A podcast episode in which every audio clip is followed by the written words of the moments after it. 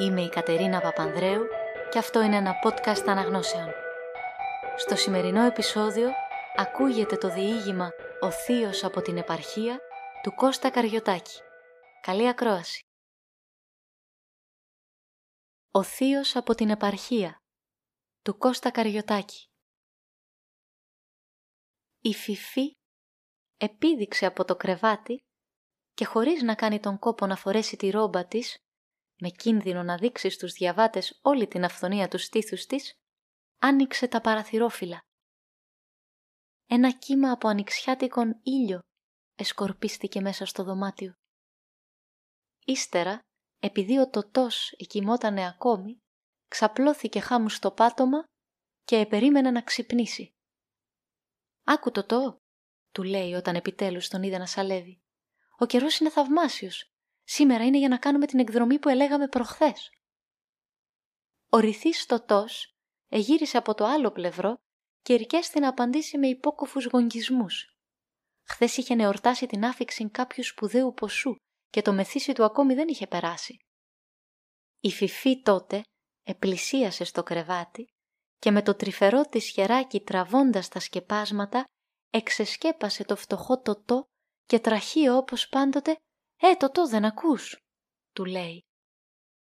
Ο τοτός άνοιξε τα μάτια του ξαφνιασμένος. «Για όνομα του Θεού, δεν εννοείς πια να μ' αφήσεις ήσυχο. Δεν έχει τελειωμούσει η αδιφαγία σου». Ο Βίκτορ Πλανσί, ο επιλεγόμενος τοτός, φοιτητής της νομικής και μέλλον δικαστής, όπως όλοι οι δικοί του, είχε αυστηρά ανατραφεί σε ένα σχολείο καλογέρων. Η συναναστροφή του όμως με τη δεσποινίδα Ιωσιφίνα Ποτηρών, την επιλεγωμένη Φιφίν, έφερε ριζικάς μεταρρυθμίσεις στο διαπλαστικό έργο των ευσεβών φρέριδων. Ο τοτός επιτέλους εξύπνησε εντελώς και η πρόταση της Φιφής να πάνε στην εξοχή άρχισε να του αρέσει. Από το χθεσινό γλέντι του είχαν μείνει ακόμα κανένα 2-25 άρικα ώστε να μπορεί να την πραγματοποιήσει. Άρχισαν να ντύνονται και σε διάστημα μικρότερο από όσο χρειάζεται για να χρεοκοπήσει μια επιχείρηση που ανέλαβε να την διαφημίσει η εταιρεία ΖΕΟ, ήταν εκεί δυο έτοιμοι και τραβούσανε προς το σταθμό. Μόλις είχαν στρίψει τη γωνία και ένα αμάξι σταμάτησε μπρος στην πόρτα του σπιτιού τους. Ένας καθόλου αξιοσέβαστος κύριος κατέβηκε και ερώτησε τη θυρωρό. «Ο κύριος Βίκτορ Πλανσί, παρακαλώ?» «Ευγήκε». «Διάβολε, έπρεπε να του γράψω και να τον προειδοποιήσω. Είμαι ο μητρικός του θείος, Ζερόμ Λαμπουγκάρ, μέλος ανταποκριτής της Αγιολογικής Εταιρείας της Γαλλίας. Και ξέρετε πότε θα γυρίσει?» Η θυρωρός έκαμε μια κίνηση που σήμαινε «πολλά ρωτάς». «Καταλαβαίνω», λέει ο θείος. «Μπορώ τουλάχιστον να αφήσω εδώ τα σαποσκευάς μου?»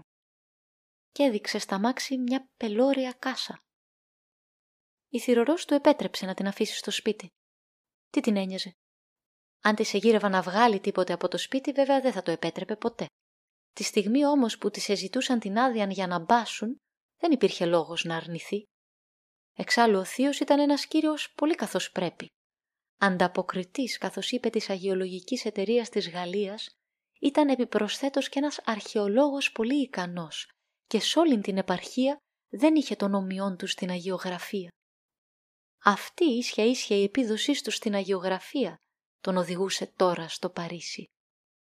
Κάνοντας ανασκαφά στην πατρίδα του, είχε ανακαλύψει ένα υπέροχο φέρετρο που συνεπέρανε ότι ήταν της Αγίας Δανάης, μιας επαρχιώτισσας Αγίας που εμαρτύρησαν από πρόσωπα πολύ αόριστα σε μια εποχή υπερβολικά ακαθόριστη. Μερικοί μάλιστα σοφοί ετόλμησαν να υποστηρίξουν ότι η Αγία Δανάη δεν υπήρξε ποτέ. Να, επιτέλους κάτι που θα τους απεστόμωνε. Δεν υπήρξε Αγία Δανάη και αυτό το φέρετρο, κύριε? Έτσι, αυτός ο θαυμάσιος Ζερόμ Λαμπουγκάρ, αμέσως μετά την ανακάλυψή του, είχε αμπαλάρει το πολύτιμο εύρημά του και χωρίς κανένα θόρυβο έφτασε στο Παρίσι, με το σκοπό να το αποκαλύψει στην Αγιολογική Εταιρεία, που είχε την έδρα της πίσω από τον Άγιο Σουλπίκιο και που την διοικούσαν 3 καλόγεροι, 3 παπάδες και 3 δεσποτάδες. Ήταν η πρώτη φορά, εννοείται, που ο καημένος ο Ζερόμ ερχότανε στη νέα αυτή Βαβυλώνα όπως συνηθίζουν να λένε το Παρίσι οι αγιολόγοι που σέβονται τον εαυτό τους. Η πρώτη σκέψη που έκανε ήταν να καταλύσει στο σπίτι του ανιψιού του, Βίκτορα Πλανσί, μοναχογιού της αγαπημένης του αδελφής.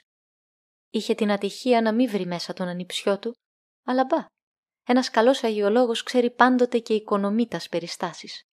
Θα άφηνε το φέρετρο στο σπίτι του ανιψιού του και ύστερα θα πήγαινε ίσια στο μέγαρο της Αγιολογικής Εταιρείας για να μιλήσει λίγο για την ανακάλυψή του. Θα κοιμότανε σε ένα ήσυχο ξενοδοχείο που θα του εσύστεναν οι κύριοι αυτής της εταιρείας και την άλλη μέρα θα ερχότανε να πάρει πίσω το φέρετρο για να πείσει τους δύσπιστους συναδέλφους του. «Θα ειδοποιήσετε τον ανιψιό μου για τον ερχομό μου, δεν είναι έτσι?» ερώτησε τη θηρουρό. «Μείνετε ήσυχος. Και θα του είπείτε να προσέχει το κασόνι αυτό, «Μάλιστα, κύριε», απεκρίθηκε αυτό το αξιαγάπητο και ευσυνείδητο πρόσωπο. Στην εξοχή, οι δύο ερωτευμένοι επέρασαν θαυμάσια. Γυρίζοντας στο σπίτι τους, ήβραν τη θηρορό να κοιμάται. Είδαν ακόμη με μεγάλη τους έκπληξη ένα κασόνι που δεν ενθυμόντουσαν να είναι μέσα όταν έφυγαν και συνεπέραναν ότι θα κατέφθασε στην απουσία τους. Η Φιφή υπέθεσε ότι θα ήταν κάποιο δώρο. «Δεν μπορώ να καταλάβω τι έχει μέσα», και για να λύσουν την απορία τους άρχισαν να το ξεκαρφώνουν. «Στάσου, είναι το κάτω μέρος κάποιου μπουφέ», εφώναξε η Φιφή, της οποίας οι αρχαιολογικές γνώσεις ήταν παραπάνω από πρωτόγονες. «Αστιεύεσαι?» «Δεν αστιεύομαι καθόλου. Εντούτοις θα μπορούσαν να σου στείλουν μαζί και το επάνω μέρος». «Θα ειδούμε αύριο τι είναι αυτό το δέμα. Εν τω μεταξύ ας κοιμηθούμε», είπε ο Τωτός που ήταν πολύ κουρασμένος. Και οι δύο νεαρές υπάρξεις εκοιμήθηκαν τον ύπνο της αθωότητος. Θα ήταν η ώρα 7 το πρωί όταν δυνατά κτυπήματα στην πόρτα τους εξύπνησαν και συγχρόνως μια φωνή ακούστηκε. «Άνοιξε λοιπόν, Τωτό, είμαι εγώ, ο θείος σου Ζερόμ Λαμπουγκάρ». «Όχ», αναστέναξε ο φτωχός Τωτός. Να προσποιηθεί πως δεν άκουσε ήταν αδύνατο. Η θηρορός θα είχε πει πως ήταν μέσα. Αν ο μητρικός του θείος τον έβρισκε με μια γυναίκα, όχι μόνο θα τον απεκλήρωνε, αλλά θα ειδοποιούσε και την οικογένειά του. Και τότε «Κρύψου», είπε στη Φιφή. «Πού?» Ο Τωτός εκοίταξε γύρω του. Ύστερα «Στο μπουφέ που έφεραν χθες, διάβολε». Η Φιφή, υπάκουη όπως πάντα, εμάζεψε τα τσόλια της και ξαπλώθηκε όσο μπορούσε πιο άνετα στο φέρετρο της Αγίας Δανάης. Ύστερα ο Τωτός άνοιξε. «Καλέ μου θύε, τι ευχάριστη έκπληξη. Αν το ήξερα, ποιος καλός άνεμος. Αλλά ο καλός θείος ήταν βιαστικός. Θα σου εξηγήσω αργότερα. Τώρα δεν έχω ένα λεπτό για χάσιμο. Εξύπνησα λίγο αργά και πρέπει σε μισή ώρα να είμαι στην εταιρεία. Αλλά θα τα μάθεις όλα το μεσημέρι. Γιατί το μεσημέρι θα έρθω να φάω μαζί σου». Και γυρίζοντας προς τους λούστρους, «Εμπρός, πάρτε αυτό το κασόνι και πηγαίνετε το εκεί που σας είπα». Και πριν προφτάσει να είπε μια λέξη ο καημένος ο Τωτός, 4 βαστάζιες σήκωναν την κάσα στους δυνατούς τους ώμους και χανόντουσαν στα βάθη της σκάλας, ακολουθούμενοι από το μητρικό θείο που εφώναζε «Προσοχή, είναι πολύτιμο! Αν ήξερατε τι έχει μέσα!» Πληροφορημένοι για τη σπουδαία ανακάλυψη που είχε κάνει ο συνάδελφός τους Ζερόμ Λαμπουγκάρ, οι 3 καλόγεροι, οι 3 παπάδες και οι 3 δεσποτάδες τον επερίμεναν εν μεγάλη στολή στην αίθουσα της εταιρείας. Αφού διηγήθηκε πως έκανε τη μοναδική αυτή ανακάλυψη που έριχνε φως στο σκοτεινό μέχρι τώρα ζήτημα της Αγίας Δανάης, «Δεν υπάρχει αμφιβολία», εφώναξε σε ένα θαυμάσιο επίλογο. «Όχι μόνο σας φέρνω το φέρετρο της αημνής του Αγίας, αλλά θα μπορούσατε ακόμη να βρείτε και τη σκόνη της ορού της, αν εκάνατε τον κόπο να ψάξετε το έργο αυτό της χριστιανικής τέχνης». Όλα τα μέλη επλησίασαν το φέρετρο που βρισκότανε στη μέση της σάλας για να ειδούνε καλύτερα. Όταν άξαφνα, το φέρετρο άνοιξε μόνο του και μια νέα γυναίκα σχεδόν γυμνή, που δεν ήταν βέβαια η Αγία Δανάη, επήδηξε από μέσα. Αδύνατο να περιγραφεί τι έγινε τότε. Οι 3 καλόγεροι, οι 3 παπάδες και οι 3 δεσποτάδες, σκεπάζοντας το πρόσωπο με τα ράσα τους, έβγαζαν φωνές απεγνωσμένες. Και ο θείος από την επαρχία, όπου φύγει φύγει, ακόμα ίσως να τρέχει. Πίσω του νομίζει πως τον κυνηγάνε 1000 διαβόλοι με επικεφαλής στην ζωντανεμένη Δανάη.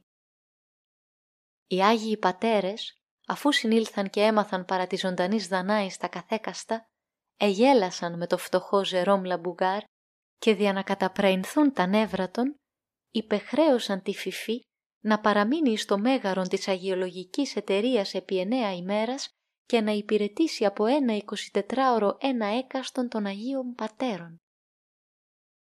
Και ο δυστυχίστοτος διήλθε τας 9 ταύτας ημέρας εν προσευχή και νηστεία, διαρκώς κλαίων και οδυρώμενος.